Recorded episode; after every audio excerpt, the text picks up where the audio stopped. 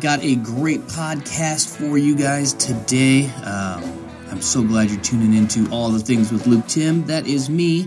And as always, thank you for tuning in and listening. I appreciate it. And do me a favor. If you like these podcasts, share them. If you actually go out on iTunes, you can give me some stars and leave me a review. That'd be awesome too, because I want this to kind of continue to grow. I'm really excited about how things have been, and sorry it's been a little bit since I posted, but, you know, summer. But we got that figured out now, so I got some good things lined up for the future. I'm feeling pretty happy about that. But what today is about is another Kenya podcast. Samantha came in and was awesome on this podcast. It was really cool. I love it when people forget what they're doing and they just go. That's kind of where she was, so that was pretty awesome. And anyways, Samantha is a teacher.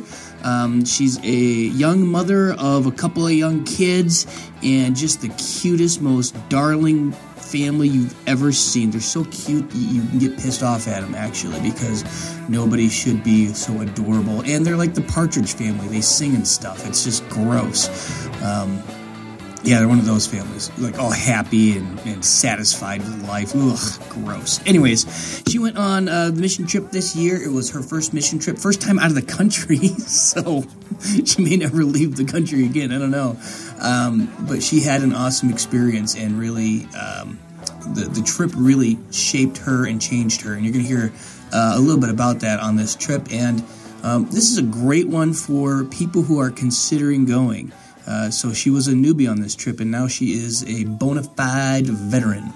And I think she does a good job of addressing some of the fears that people have, some of the things that people worry about because they're newbies, even though we tell them all the time, you're going to be fine, everything's going to be fine, it's all going to work out. So, yeah, it did. And it was pretty awesome. So, yeah, you're probably sick of listening to me. So, without further ado, please give it up for my good friend and Kenya veteran, Samantha Rubier.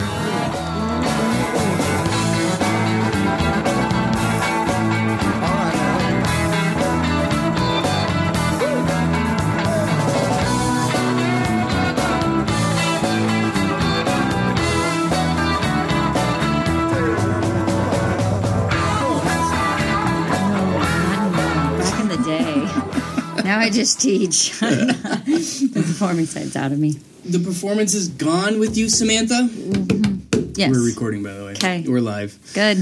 Oh, so good day at school today? Yeah, it was. Is it a good class this year, or are they a bunch of jerks? Well, I have many classes, and they're good. Okay. Yeah. So you don't teach, like, just juniors or just seniors or just something? No, I have the JV show choir, and then they have the top chamber choir, and then a women's choir, and then another choir. So, oh, yeah. Sweet. Mm-hmm. How many choirs total? Total, I teach 4. Okay. And we have 6, I think. So that's only like 4 hours of your week. What do you do the rest of the time? Right. That's all, you know, super bored, actually. It's like super bored. It's actually interesting. We had a meeting at the end of the day today, and there was like half an hour was talking about like filling out these behavioral forms, and it was a waste of my time because I don't have behavior issues. Yeah. So it makes me really lucky. But yeah, there's so many things in the school today that are so different, and I appreciate that. I think it's good. I mean, I'm glad that my kids go to a different school than I went to, but on the other hand, it's like just teach them how to count, right? Yeah. Just learn stuff. It's different. It's some of that stuff is really hard for me to buy into. Mm-hmm. Mm-hmm. So how many years have you been teaching choir? You think I would know that. I think, like, I know, right? I think it's 12. I think I'm 12 years in. Okay. Yeah. So what's changed over the years since you've started teaching? What's the biggest change? That's kind of unfair to say because I was at a totally different school. Okay. So, but like where I'm at now, there's the level of expectation, the performance aspect of what gets put on stage by the audience. Parents. Yeah, the parents. Sure, we'll say parents. Yep, you're right. I'm so with you. It's so much stress gets put on teachers and kids. Like, that's what parents don't understand, that like the kids end up with the net effect of the pressure.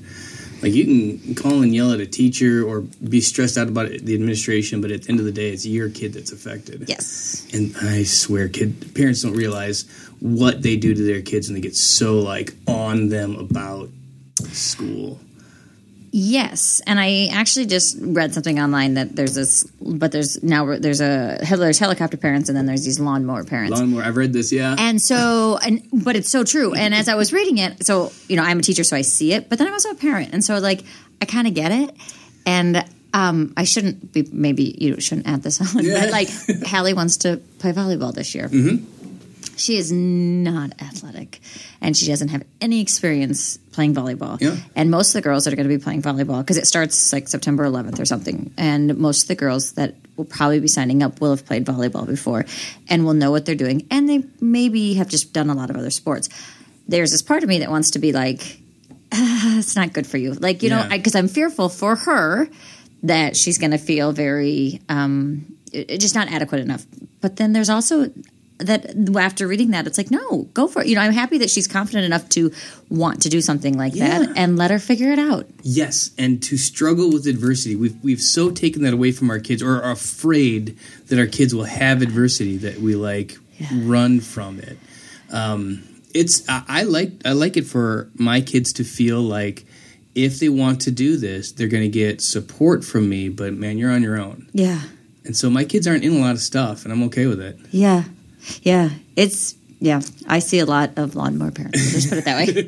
And I'll do my best not to be one. It's hard. Uh-huh. It really is. Uh-huh. So my son wanted to kind of get into football, and he was, you know, so we started him flag football, did all that kind of stuff. And then I was talking to my brother, and he goes, man, you got to get him in these, you know, specialty teams. And I was like, no, I don't. He goes, look, if he wants to play varsity football, then he's got to start, like, in junior high on this awesome team, which means he's got to be on this awesome team. I'm like, no. Well, then he's never going to play varsity high school. He's never going to get to college. And I was like, so the rest of us that happened to, like, are we okay? Am I normal? Right. But that is not the mentality we are, going towards. Now, that being said, my son is the freshman starting tight end. So there you go, right? So what does that prove? That is not genetics is what that proves, is that you can overcome genetics. He's also 5'11", which is crazy because I am not even 5'10", and he's still growing. He grew a quarter of an inch in like 2 weeks. We measured it, and it was insane. I looked at him and go, I think you're taller than you were 2 weeks ago, so we measured him again. Yeah. I wouldn't buy too many clothes or shoes. No. Mm-hmm. But that's got nothing to do with this. This is about you in Kenya. Yeah. You went to Kenya this year. I did go to Kenya. When did you first get the itch that you thought maybe this was a thing you would do? Specifically going to Kenya or doing mission work? Oh, no, let's go back to mission work. Yeah, let's do that. So prior to living in Johnston, we lived in Rock Valley, and the church we attended didn't do a lot of mission work, especially overseas and whatnot, just a lot in the community. But there was a church there that did. They went to Haiti, and they had groups. They had people that would go stay in Haiti for a month. Wow. And they had, I think, like in a school that they maybe started. I'm not exactly sure, but I remember my neighbor, Corey, he was a football coach. He's a good football coach. He went, and I remember him coming back, and I think I listened to him for 3 hours, and I just I couldn't get enough. Mm-hmm. And his stories were horrible and awesome all at the same time, and he was so twisted inside. And I don't know, to say I loved it seems weird, but I just was so intrigued, and I thought it was so incredible that these people had such a strong connection to Haiti. And I remember him specifically saying that they had to go from the airport to wherever they stayed for the week.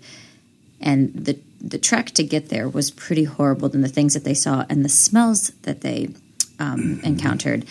And at that point, I thought, I really want to do this, but I just can't. Like, I'll never be able to do something like this because I just don't think I'm tough enough to be able to handle something like that, to not necessarily do the work, but just to handle the, I don't know, the circumstances of just the those kinds of things. Yeah. And so, but I've always wanted to do it. And then I came here, and then Kenya, and I thought it was great. Someday I'll go. And I know that you say there's a calling, and I always was like, yeah, whatever. That's not a me thing. People, it's totally for other people, and that totally happened to me. Really? What was it? Was it like a specific moment in time, or? So there was a certain somebody that just kind of kept just saying, hey, you should do this, you should fill this out. And then I just kept kind of just saying no. But the odd thing is every time I said no, I knew I didn't mean it.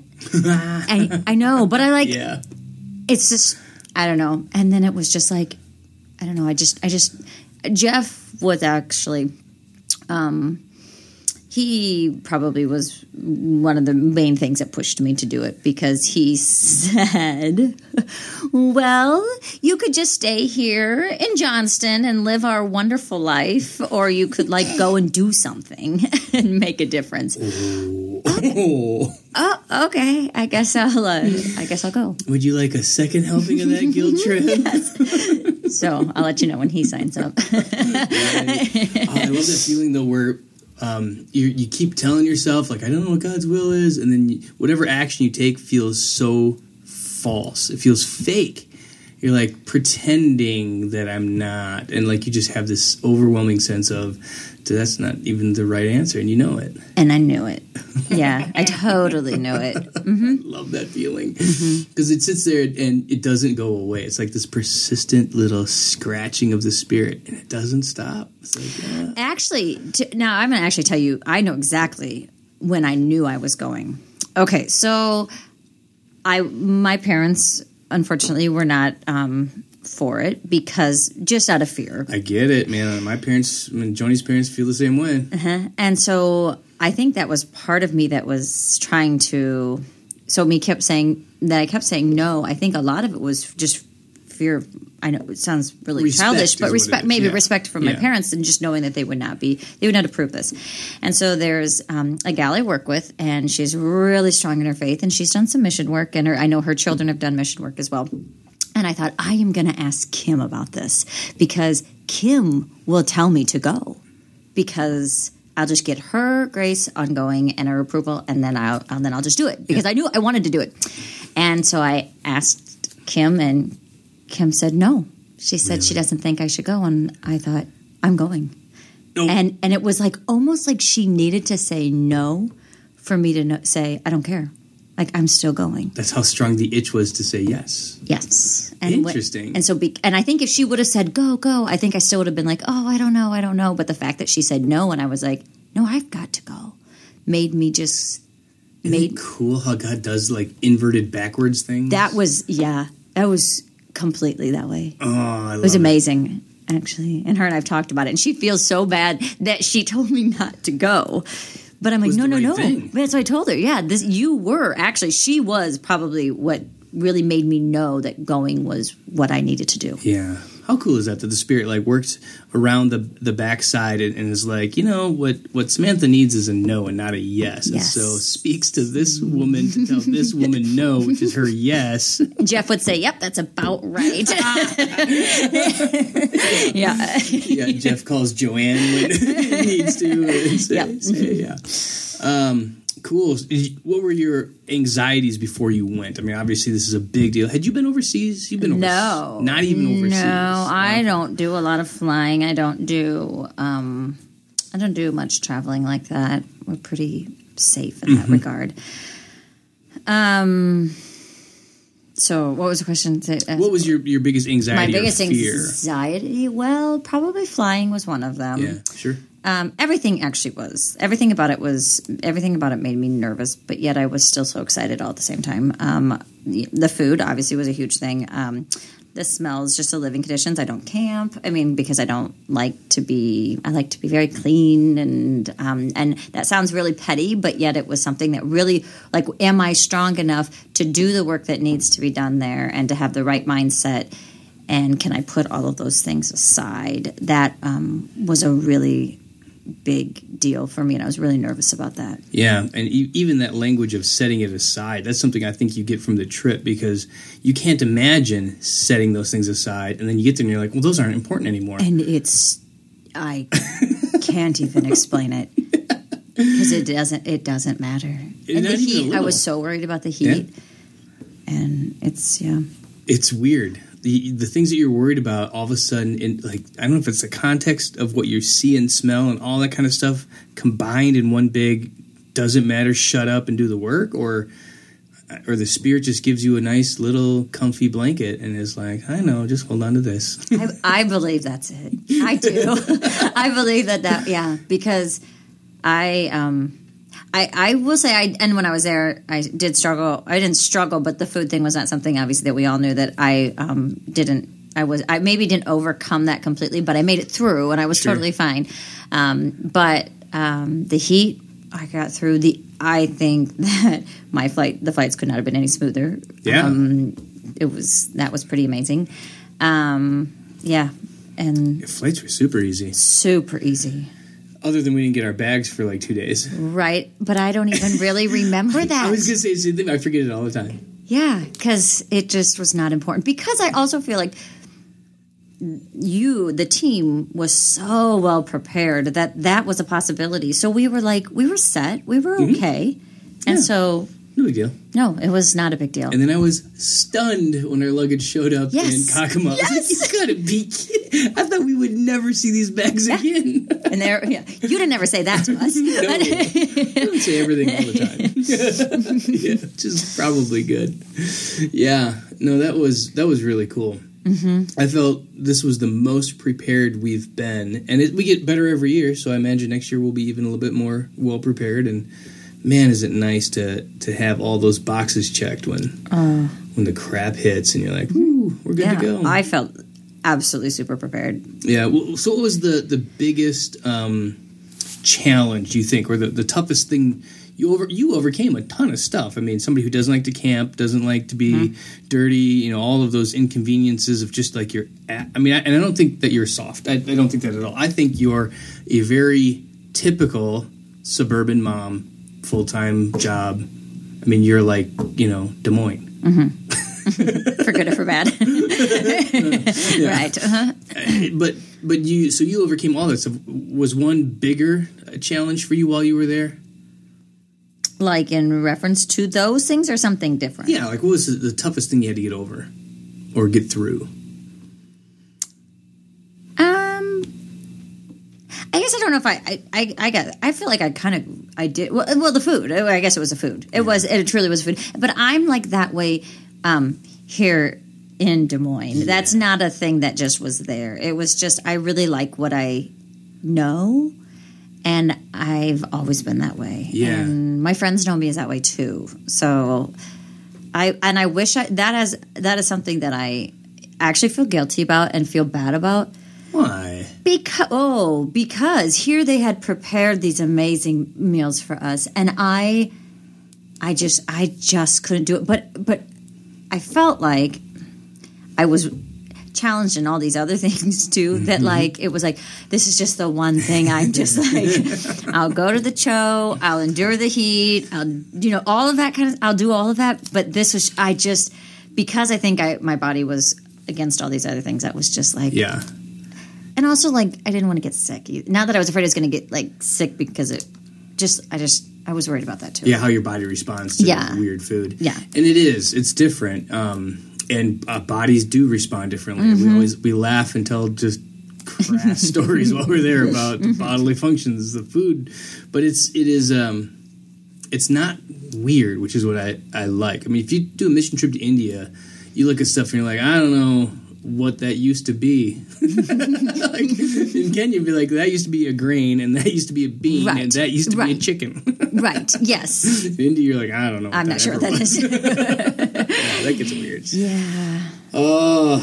But it was a good good trip. I didn't even hardly notice the food thing. I noticed I had to yell at you a lot to drink water, but that's about it.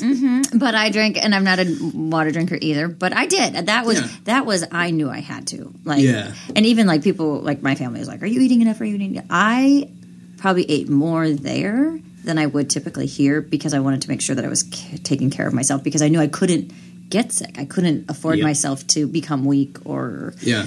I usually gain about 5 pounds on those trips because, I mean, you go places and they've prepared food for you and it's rude not to eat it. And then I love it, so I think it's great. Yes. And then they all think it's funny how much the big American guy can eat. So I just keep putting it down. Just keep eating. Yes. Yeah. So what is the biggest challenge now coming back from that trip, do you think?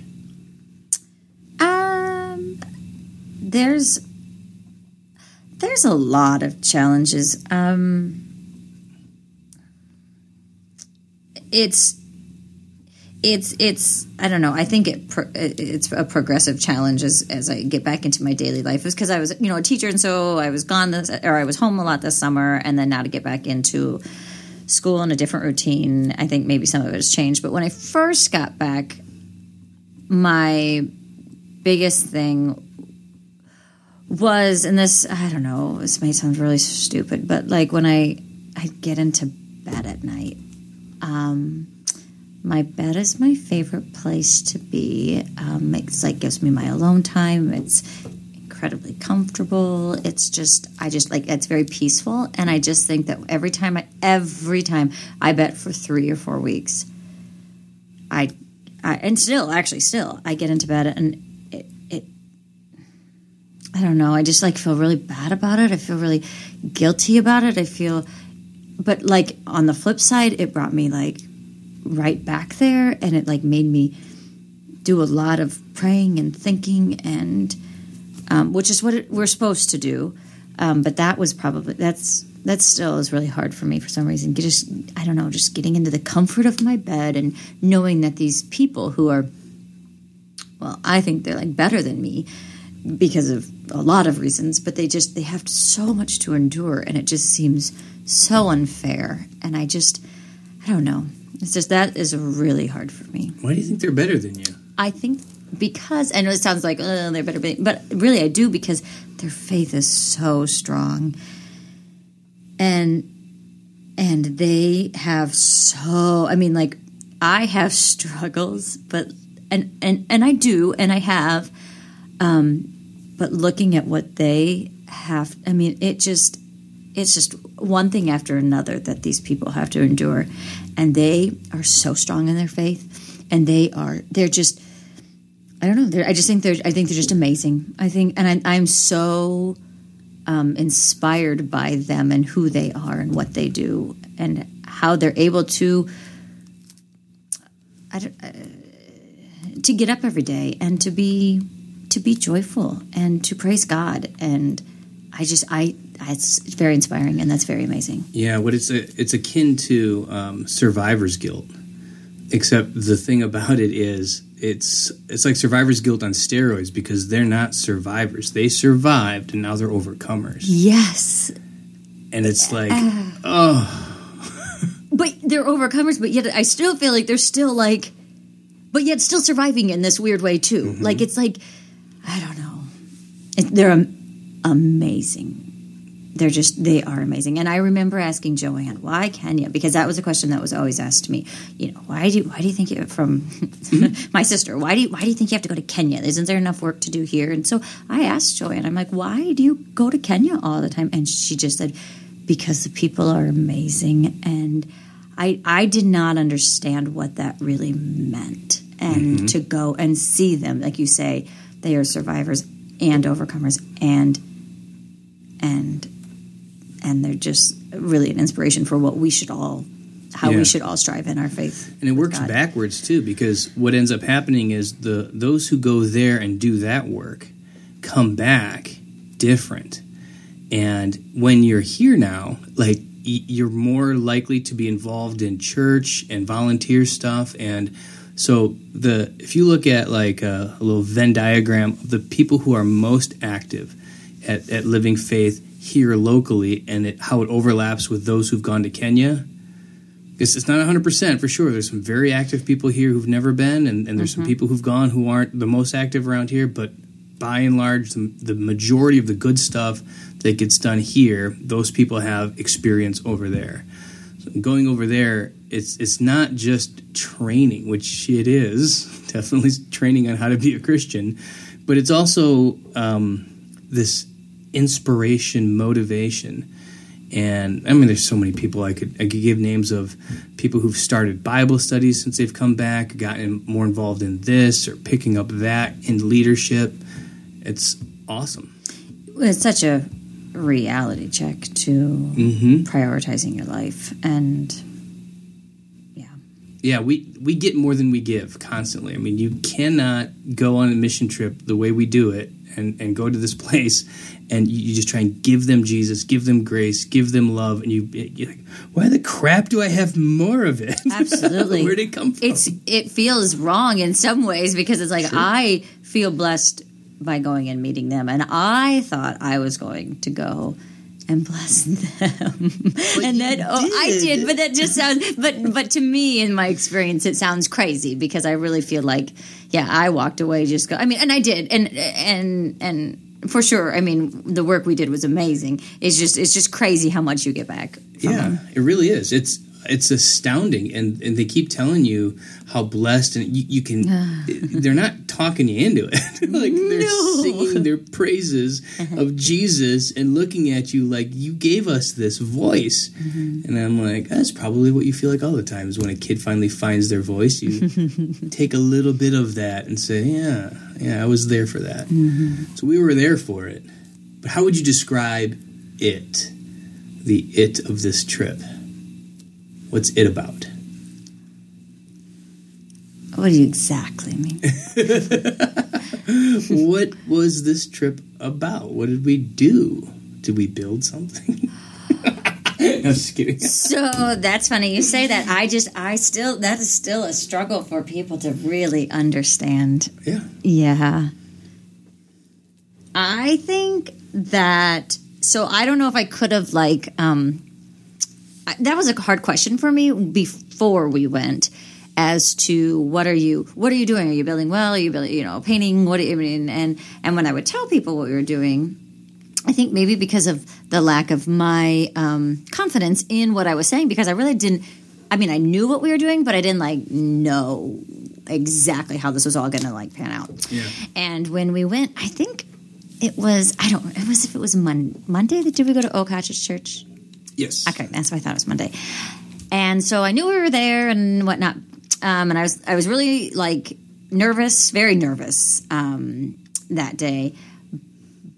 But that was the day that it was like, oh, we have to be here. I got it. And what it was obviously, as you know, but Okach, because of what you guys did last year, he learned how to talk to people and get people to come together and serve God, and then built that church, which was amazing. Yeah. And so to see that work done, it was like hook, line, and sinker, man. I mean, it couldn't have been any better for I have to be here. This is if there was any question, this work is so important. Yeah. It's investing in people, and those people then do so much more than you could if you just showed up with stuff to give them.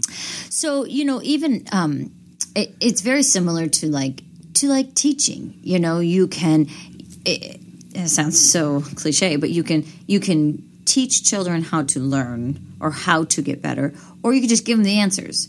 And when you work with them and you collaborate together – everything, Okach doing it himself is so much more important than us doing it, because there's so much more ownership in what had happened. And he was just proud, and how could you not be? I mean, that is amazing. He was so excited to show us all that stuff. I mean, I thought his lips were going to. Oh, he was. It was awesome, and how could he not be? And so, I think that is what I mean. We're all children of God, and we all learned from each other, and we all each everybody had something different to give to one another. Yeah, but it's so much easier as a teacher just to give them the answer. Yeah.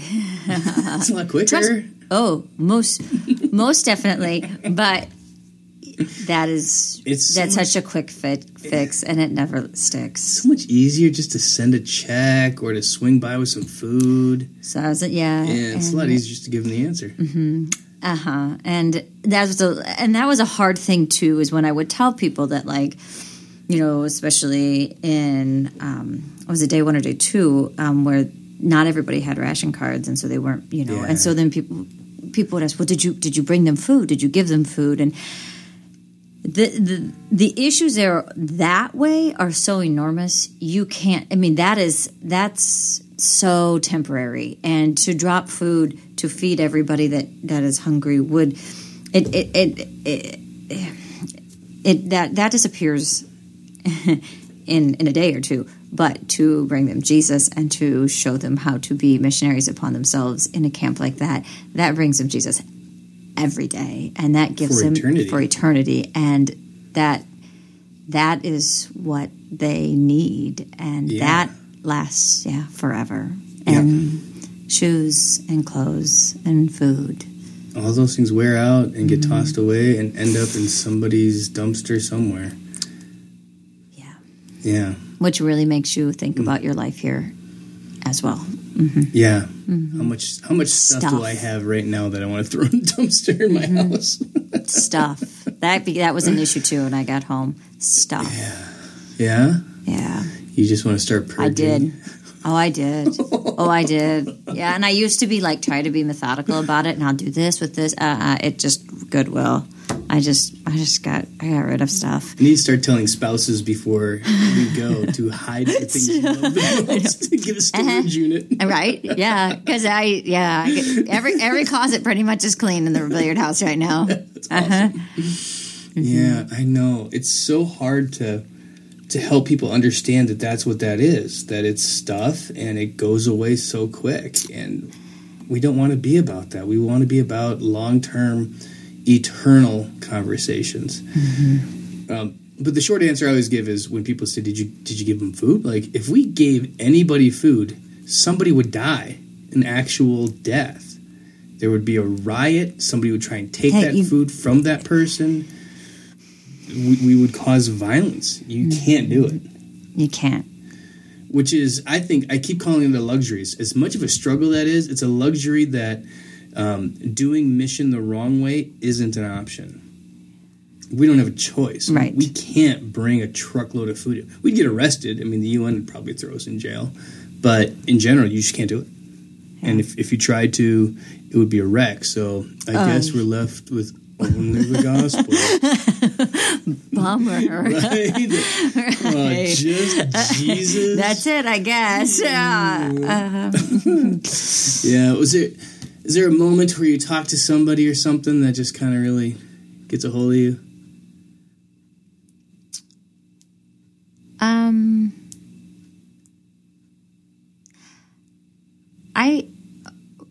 The day I struggled a lot was when we went together. You were in my group that morning, and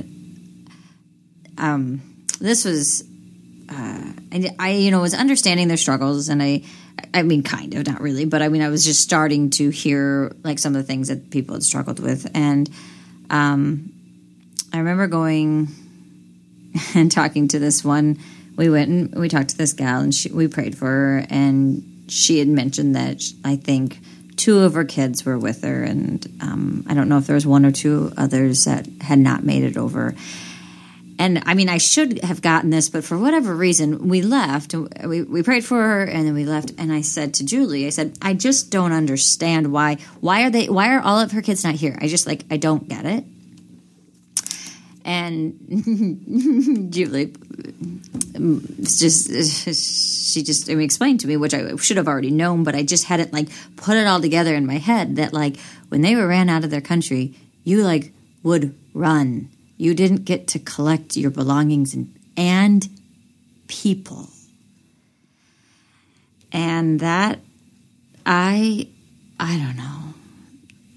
That I just, like, can't ever. I think that was the day I was I broke, and I was so that will never leave me. That's an everyday thing I think about, those people. And I don't know.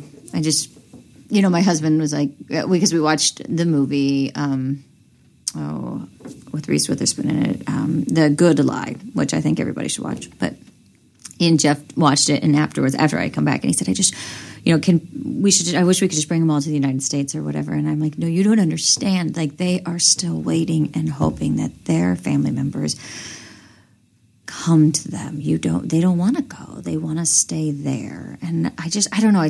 Trying to like understand all of that. I don't know. I know that totally doesn't answer your question, but that day was just a very profound day for me as talking to those ladies specifically. Yeah.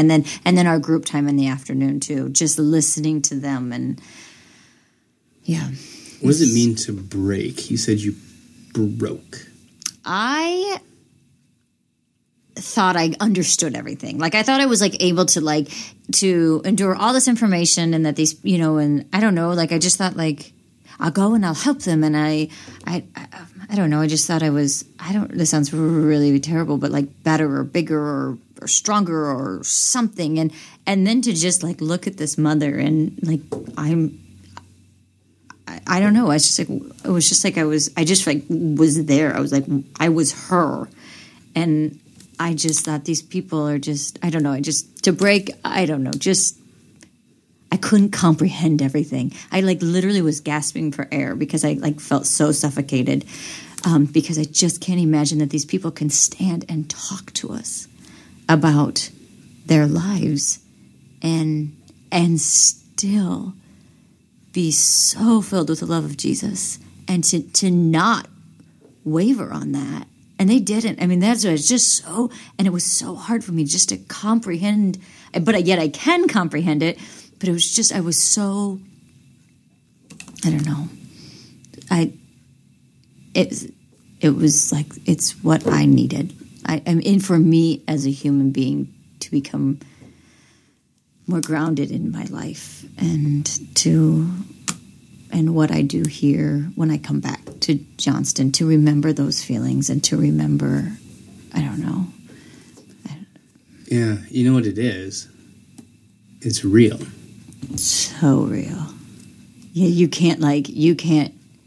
Yeah, there's nothing you can sugarcoat or pretend like it's not happening. Or, I mean, like, you're in a desert with these amazing people. Yeah. Yeah. And if it's real for them based on faith in Jesus, doesn't that mean your faith in Jesus means it's real in you? Yeah. You can't. Yeah, absolutely. That's what gets inspiring to me is I go, you know, the core of what makes this person an oak and not something soft is the same thing I got. It's in me, given me in baptism. It's real. It's there. So I'm very thankful that I haven't gone through what it took to whittle that thing down to that hard, dense core. I haven't gone through that. But I believe it's in there. Mm-hmm. And that gives me confidence for, I mean, just 1,000 different things I'll face in my life and 1,000 different things that the church and people will face. It's in there. And this, I'm almost jealous of it. When I was in church last week, I just sat and I just kept looking around, and it's like, Yeah, because I feel like we're so, we're just so, I mean, I like came here today, and I'm like, I have been like running, like we all have, since 5:30 this morning, and I'm like, okay, I have to like, you know, get into this. This sounds terrible, but like I got to Kenya, and trying to like, and I like want to be, I want simplicity, I don't want to be I don't want what they have, I mean, what they've had to endure, but I'm so jealous of how strong their faith is. You're jealous of what they have, and they have nothing. And they have nothing. And that has gone through my mind. They have nothing, but they have everything. And I have so much, and I have Jesus, but not like them. Not like them. I do. But I mean, it's just that soft, like, you know, I just keep thinking of people who go from, you know, have the amazing transitions, lose a ton of weight, and go from this one image to this other image. It was always in there. I mean, it's not a different person or a new person. It's just you get through all of this, and I think that about our faith too. There's all of this soft, mushy stuff that if you didn't have the resources to be soft and mushy Christians, that's what you end up as. You end up as an incredibly strong person, fervent in faith and steadfast. So I'm grateful for the excess that we have. I really am. But yeah, I get it. Mm-hmm. Just like I'm grateful for all of the Twinkies and the all the garbage I eat, and I look at that person over there who's just ripped because they haven't eaten an ounce of sugar in 30 years, and I go, yeah, I kind of wish I had that. I just want to go through that. Yes, to get there. That's too many crunches. I'm not down with that. Absolutely. Yeah, I get it. I really do. There is a certain amount of envy for that, but yeah. So we go there with nothing to give them. Mm-mm. Except for everything. And then we get everything back in abundance, and then we come back here with it and start giving it away here. So important. It just makes sense. It does. And it's amazing. And I think it's amazing that our church does this. I think it's very unique. It's made a lot of people very interested in our church, and like that we do these kinds of things, because that's something I'm very proud of, that we are able to do that. And I think that I it's my hope and prayer that other people like me who feel weak and nervous, that they just do it. Yeah, there's really honestly nothing to be scared of. Yeah, and you said that, and I was like, yeah, right. You've been mad. Yeah, exactly. I can be scared of anything. I know, but You were a rock star. You did a great job. I wasn't nervous about you going at all. Honestly, I had no worries about anybody. I had a little bit of nervous, like Mike is just a little bit. I'm going to be kind here to my brother, because I bet he listens to this. He's got a couple of years on us, right? Yeah, and he was amazing. You never know. Yeah, never known. He was awesome. He did have that hip that kept going off in the middle of the picture. It's my hip. It apparently doesn't matter in Kenya. They're like, oh, okay, it's fine. Go ahead. Like, okay. Watch out, you'll never understand. That's one of my favorite things about you on this trip, is how often you were just amazed at how they didn't care at all that you go through the metal detector, it fires off, and they're like, all right, go ahead. Why would you have all of you before you would even get to the mall? They would do it to you, and didn't matter if you went off. And then when you went into the mall, you'd have to do the same thing, and the same thing happened, and no one checked. Twice you would go through. Yeah. And I just didn't take stuff out of my pockets, and it go beep, and I go, my phone's in my pocket. And I go, okay. Or not even really say anything, just let you go. Yeah, just keep walking. It's fine. It's crazy. I like where you go through the metal detector to make sure you don't have a knife, into the place where you buy the knives, which are all just laying, and spears and stuff, just laying around. Like, everywhere. Well, that's good. No big deal. At least we didn't bring our own in. Yep. How rude would it be to go on a stabbing rampage with your own knife? With your own, yeah. That you walked through the metal detector with. Yeah. Mm-hmm. Yeah, there's some cultural differences. There's a couple of things that are a little bit different. Yes. Was any of those like weird cultural things just kind of wig you out and cause you to be like, what planet am I on? I don't know if this isn't really, well, it kind of is, but the driving is amazing. Air quotes, driving.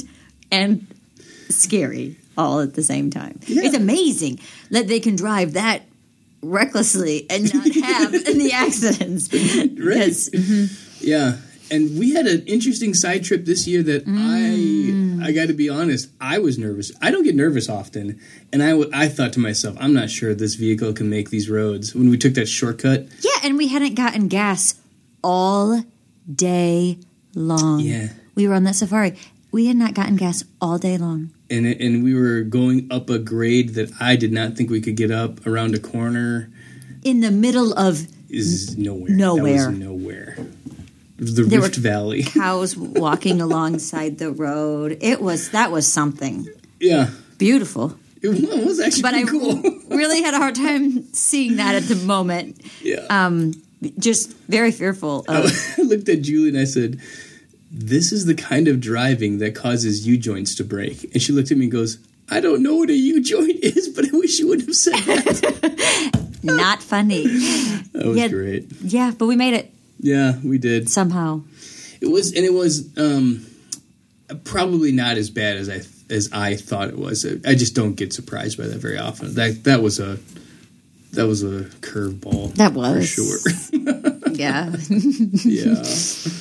What was your favorite, like, joyful moment of the trip? Joyful moment. It was probably the Thursday when there were all these children. I don't know why, but they just really captured my heart, and they just caught my eye. There was like a little grassy patch, very small, but they kept jumping over. That was their game, as they just kept running back and jumping over this grassy patch. And then so then I went over and engaged conversation with them, and then they followed us for a really long time, and I loved it. And they'd have to hold their hands, and Aisha, little girl in green, I don't know, she just will never leave me. She's and they were just so happy and giggly, and I don't know. I loved their spirit. You know, I just tell my kids I didn't see a toy when I was there, and they were they were such happy children. Yeah, and I don't know. I loved that. It's amazing how they can build these little, like, shelters of joy and happiness inside this, like, cancerous tumor of death. Mm-hmm. Like, and they just do. Yeah.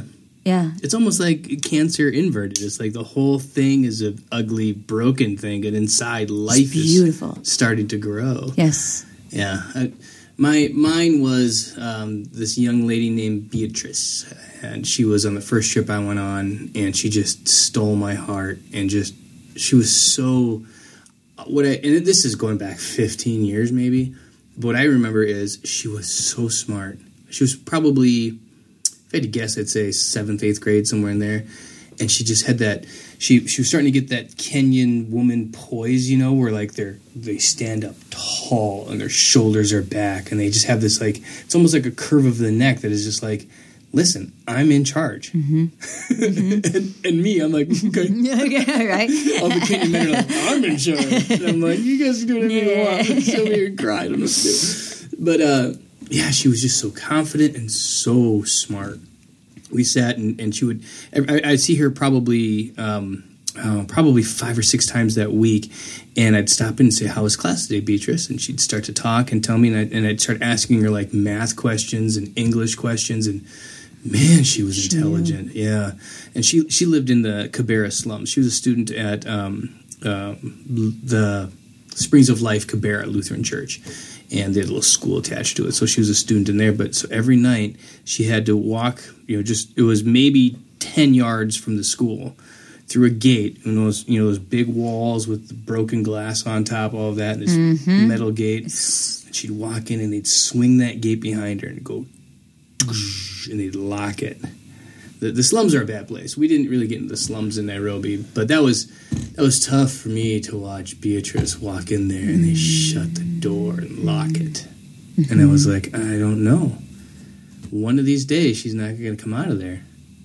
I mean, I just it's just true. Oh, that. So yeah, I got a picture of her in my office. There's no getting away from Beatrice. She got me. But that's that feeling, like it your heart fractures, and then there's like this calcification that happens. It's like when you break a bone and it grows back and it's wonky, doesn't look right, your arm looks goofy, but that actually is a stronger point because of all of that calcification and that hardening and tissue that just kind of gets tight, and then you're like, you know, I got a tougher heart now. Mm-hmm. So that's kind of the difference, and you got a lot of that mm-hmm. on this trip. Mm-hmm, most certainly. And that's the difference between a rookie and a veteran. You are no rookie anymore. No, I'm not at all. Your heart comes back just a little bit ugly and mangled. It's been beaten up and smashed and broken, but yes, it has. It got harder though. But it's good. Yeah. And I harder in a good way. Yes. And I wouldn't want it any other way. And I'm grateful for it. It's one of my biggest hesitations on these trips is I look at spouses all the time and I'm like, man, I'm going to bring a different person back. So apologies in advance if you don't like her. That's funny. And I don't think he meant it necessarily that way. But like, I think day 3, he was like, I was so excited for you to come back, and I just want you back. But it was because I think I was so tired and just trying to get back into life and understanding it, and that was hard. Yeah, mm-hmm. I mean, to a person, everybody has said, my spouse came back different and better. And, I mean, it's not a bad thing, but it's like, phew. It is. Trust me, you're going to like this one. Like trading your car into a car dealer and you're like, okay, whatever you give me back, I'll take. Trust me, you're going to love this one. Okay. Yeah. So, what else about the trip do you want to talk about? What do people need to know? Well, I just think this is like, I don't know why I find this so profound, but I can't get over this, and I just think I struggle with, you know, like these lives that these poor people have, and how, I mean, like everything is difficult from like the one thing that grows there. I just like, I just can't let go of this, is that it has thorns on it. Mm-hmm. And it's like, come on, God. Like, just give them a break for real, because that just like breaks my heart. You think that's one thing that grows as thorns? It does. Isn't that just absurd? And those thorns stink and hurt. I stepped on one and with my shoe on, and it went straight through. And I just. But yet they're thankful for it because the goats eat it. And I mean, you know, I mean, like provide shade. They provide shade. They make stuff out of it. Totally. Yeah, they use it like crazy. And yes, so that sounds very, I don't know. I that's hard for me, like, to why that. So a guy like me immediately goes to like thoughts of theology and original sin and all that. It's like anything that should be good, sin comes in and puts a thorn on it. You know, I mean, anything from like, oh, man, we were just talking in our Bible study earlier today about the opiate epidemic. Like, opiates are good things for surgeries and all these. And it's like, yeah, here's a thorn. Yeah, addiction, and they kill you. Right. So have fun with that. Out of control. Yeah, it's like, man, that's the thing about sin, is it doesn't give you even the smallest of space to breathe. Mm-hmm. It's always got to find a way to just jab at you, poke you, and ruin everything. Mm-hmm. One night when we were there, I don't know. I mean, we all, you know, my family, growing up, you know, you talk about the devil and you really know that the devil is present a lot. And I knew that, and I know that the devil works in your thoughts and your actions. And, I mean, you know, all these things we all know. But one night, I'm pretty sure it was Wednesday night, I felt the devil in my room. And I don't know if I, like, could say that was ever a thing for me. I mean, I know that the devil, I mean, has worked through me, unfortunately, and, you know, but like to really like feel the devil. And I don't know, I was scared. I was so scared. I locked my big metal door. I locked my... They know how to keep them out. My window, right. I didn't really. But what's funny is that I didn't know it was the devil until like probably like 2 hours of like trying to handle this. And then, you know, there's this really great thing about like talking to God and like, he's always on, like, yeah, always online. Yeah, I think he was awake and it was like 1 o'clock and I felt, I felt the devil leave. It was the strangest thing. It's like the Holy Spirit came in, took over, and I allowed it to happen. But I learned a lot about myself. I learned about like really, and maybe it's because when you're in Kenya, the distractions are less. I don't know. I don't know why I felt it there, and I don't feel it maybe when I'm here. I mean, I don't know. It's just really obvious. I don't know if this is even making any sense. It makes sense. And I think it's the same conversation we had earlier where all of the stuff that kind of, you know, I don't know, cushions us from experiencing the Spirit and that kind of stuff in a real, like they do there, you know, like we always talk about how intense the feeling is and how like you just, Lutherans don't like to talk about feelings. We don't like to talk about the Holy Spirit or the devil. Like we want to, you know, poo-poo those things, set them over here, and right. Speak of it in general terms. Right. As if right. Me too. I mean, that's me. Yeah. See, it kind of robs you of that opinion because that stuff is the same thing that gets in the way of the Holy Spirit. It's like the anti-conduit of the Spirit. Like it's like that wavelength of the Spirit hits your fat jelly rolls of stuff and things and schedule and all these kind of stuff, and it doesn't get all the way to your core and ring that tuning fork of your soul. Mm-hmm. All that's going on in Kenya. So the Spirit, man, it touches your tuning fork. Yeah. Well, that's true for the other side of the coin. Uh-huh. So all of that stuff, and I think the devil and all of those, this sin and the temptations, all that kind of stuff, when evil is running through things, you don't notice that same shockwave nearly as much. No. I mean, he's doing like the stuff and the things, and those things are just, each thing is just going to take you off a just 0.5 degree, and slowly, where there it's like, well, there's no stuff that Satan's going to work through, so he's just going to come and visit you. Yep, and it is exactly what happened. I was so terrified of so many things that night, and so you would think that when I'd go to bed the next night, I'd be terrified of those same things because those things did not leave. They were this. I should, but I wasn't. It was. I don't know. It was a really strange night. Well, it's probably your experience the first night was some fear and trepidation of this thing. Mm-hmm. Well, we always say, well, you just got to be courageous in the face of... That's not...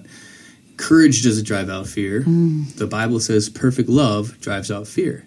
So you then go and experience this perfect love of these people in the camp, and you come back, you're like, oh, I'm not afraid of stuff anymore. Right.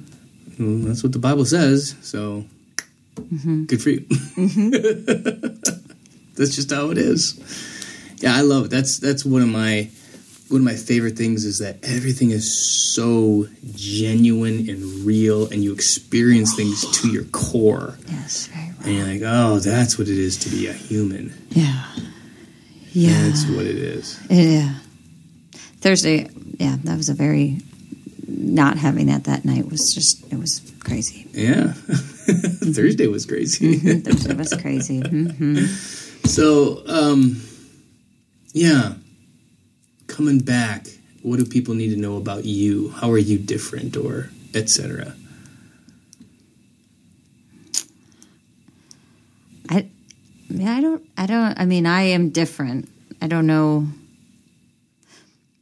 If you would, I mean, I guess I would hope you would notice, but I'm trying to prioritize. I mean, you talk about getting more involved in the church. I've talked to Joanne about it. I mean, like, it's just because, I mean, I would love to be part of a Bible study. Not sure how I'm going to swing that, but I mean, like, there's just, I want to do I mean, my son's getting a daily devotional book for his birthday on Saturday. I mean, my daughter already has one, but now I'm like sitting and reading it with her instead of just saying, "Here you go, read it." You know, you know how to read. You know how to read. Fill this out and whatnot.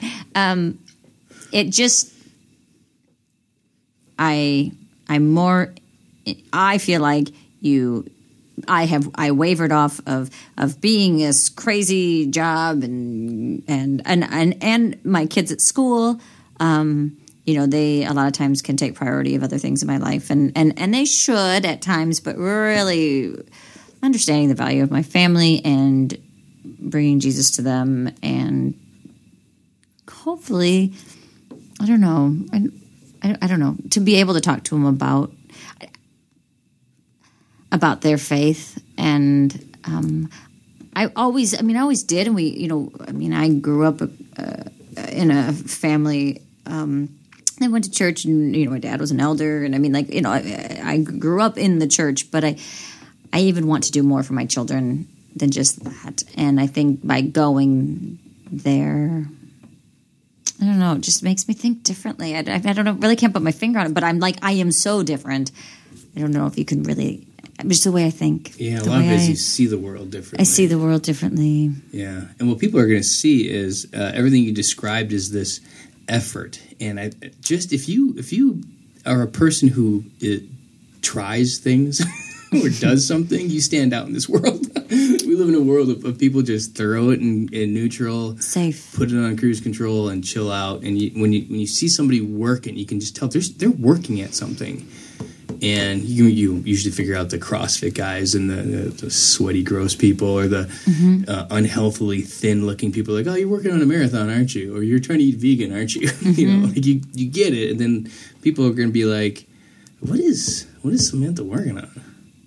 Mm-hmm. What is that? And it's you're not out there throwing kettlebells around or doing push-ups, so she must be working on something. Maybe I am. Maybe you are. Maybe I will win in a push-up challenge. It's not. You just never know. Happening. What are you saying? What are you saying? I'm saying I have the same amount of time to train as you do, and I'm pretty sure I'm ahead. I'm just saying. As soon as we got back, Debbie informed me that she's training for 31 push-ups, and I was like, oh, crap. No, I got to train. Go, Debbie. Yeah. Yeah, that was... The team was rock star this year. Oh, that was probably one of my very favorite things is the team. And to looking back at pictures and whatnot, just the joy of us all just being together was, I don't know, I just thought was so fun. Mm-hmm. Weird, right? Fun? Right. This trip was so much fun. So fun. I just think that the relationships that we built and how we—I don't know—I just—and I remember people trying to explain it before we went to, and you really just can't explain it until you truly experience it. But I don't know. Things are funnier with us for some reason. I mean, even the text that Keith sent me today was super funny. But I don't know if anybody else would think it is as funny as I think it is. Yeah. Yes. Well, shared experiences heighten everything. I mean, an experience is always heightened when you share it. And then an intense, profound, good. I mean, it's a weird way to call it, but it is good. We share Jesus with people. So you get all of that intense shared experience. And then if funny comes out of that, then the funny is intensified. Yes. There were nights when we were laughing our asses off. So funny. Yes. And we're in this refugee camp. Yes. It's laughing at a funeral. It's yes. Yeah. It's weird. It is weird. But those moments make the other moments I don't know. It kind of, I don't want to say equals out, but I don't know. It makes it tolerable. It makes it tolerable. Survivable. Yeah. Yeah. It's just that laughter. It's not the joke. It's the allusion to it. It alludes to the fact that, but there's still joy. Yes. So funny and laughter isn't joy, but it's this hint. It's still there. You just, I promise you, it's there. Uh-huh. It just really didn't look like it. Yes. Right. Super does not look like it at this moment. Mm-hmm. So as always, the question is, would you like to go back sometime? So I think if you would have asked me a week or two after, I never said no. Never said. I hemmed and hawed. And I know that everybody on the team, was kind of like, yes, going back. Like they even talked about it. When I go back. And I never said it because I think it's important that I, stay true to myself. I would go back next week. If you said I'm taking people, I think it would be really hard for me to say I'll stay here. Like I would, because just like with anything, and going back to teacher, but like there is something knowing people care about you, and knowing that like if you have a student and you even if they graduate, but you still keep in contact, how are you doing? There's something to that about being real, not just going it so. Somebody asked me when I got back, so, how was it? Did you get what you wanted out of it? Did you kind of like get it out of your system? And I'm like, that's not what this was about. It felt very hurtful, but I also people, that's really what they were wondering. And it wasn't to be hurtful. But I, watching I was so amazed at how many people remembered you for. And that is so profound because I think about if I met 13 people today and in a year I met 7 people and 4 of them were people that I had met a year ago. I don't know if I would really remember, be able to feel very confident in knowing. And, they knew you guys, and they the love and the happiness and just joy that was given the minute you guys got out of the car was incredible, and I can't not go back. We know it's real today, but like we think you're supposed to grow out of it. Like a kid, think about your kids, where you've probably seen a high school kid who was so talented, had everything going for them, and just never believed in themselves. Mm-hmm. And you're just, man, if you just believed it, if you just knew that someone cared about you, and they don't believe it, you could email them and be like, hey, I just want to let you know I care about you, I believe in you, you can do it. Like, I don't really believe Mrs. Rubier. She doesn't say that. She's a teacher. Mm-hmm. And then that kid who maybe doesn't have the same skill or talent or abilities, but just knows that they're loved and supported and somebody cares about them, and they soar. Yeah. But then you grow older, get a job, and shut up. Nobody cares. It doesn't matter if people believe in you. Just get to work, fill out the spreadsheet. Yeah. No, we don't grow out of it. No. It's a part of human nature. It's a component. It sticks with you forever. Yes. Forever. People say that. How many times do you see so-and-so, my 8th grade teacher, was the one that, like, they give credit to? Not that it's about that, but, like, I just think that they ought to know that I'm real and I really do care about them. And I don't know. I want to go back and I want to continue our relationships with these people. Why would I not want to do that? Yeah. To put it in a business sense, that's our market. We're not in the market of getting you stuff and bringing you things. It's to encourage you, let you know somebody cares about you, remembers you, and believes in you. And we're telling you can do these things. And those things aren't, start a corporation and whatever. It is continue to spread the message of Jesus, build community, develop churches, care for each other, love one another, see at the resurrection. I believe in you. You can do this. Mm-hmm. And then they say it right back to you. Yeah, no, you don't know. I live in America. They're all a bunch of jerks. Right. You don't know my people. My people are terrible. I know, it's such an inverted backwards thing. You got to jump out of the plane and trust the guy holding on to you. You just do. Mm-hmm. And fortunately, his name is Jesus, so that works out nicely. Yeah. Cool. That's very nice. Awesome.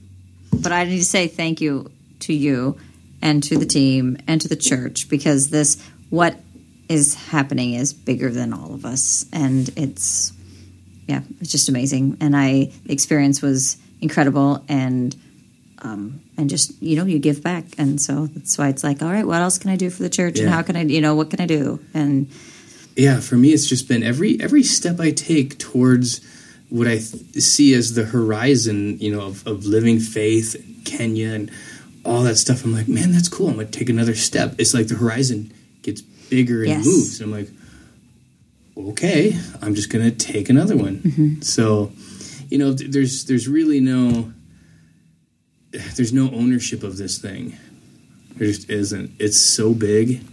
It just belongs to God, you know? And I get that because, like, just with how I ended up going, like that wasn't me. Yeah. That wasn't me at all saying yes. I mean, that was me, God working through me. Yeah. 100%. It's so much fun. It has become sort of the, you know, I want to be careful. I want to say it's the heartbeat of Living Faith because that's Jesus, or it's the spirit of Living Faith. That's the Holy Spirit. but it is like this. I need to sit down and just come up with good language at some point. What is it? It's like it so deeply resonates with this. This place just is shouting mission mm-hmm. and go and tell people about Jesus and let's go and do this. It's nothing better. And that spirit or that characteristic of Living Faith and the Kenya mission, those things matured and grew up together. So I don't know, chicken or egg doesn't make a difference to me. Either way, I'm having an omelet. Mm-hmm. So. One that's a little brown. Yeah, that's why I showed Jeff this picture. I'm like, that's an egg on my plate, like in case you're wondering.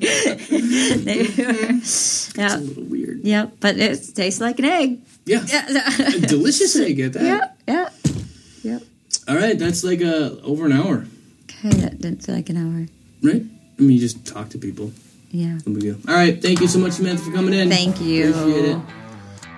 There you have it. I told you so. Told you it was an awesome podcast. She was a rock star missionary on this trip, and I'm so glad that she went. And I think she's glad she went, too. I don't know. I don't care. She went. It's over now. Can't undo it.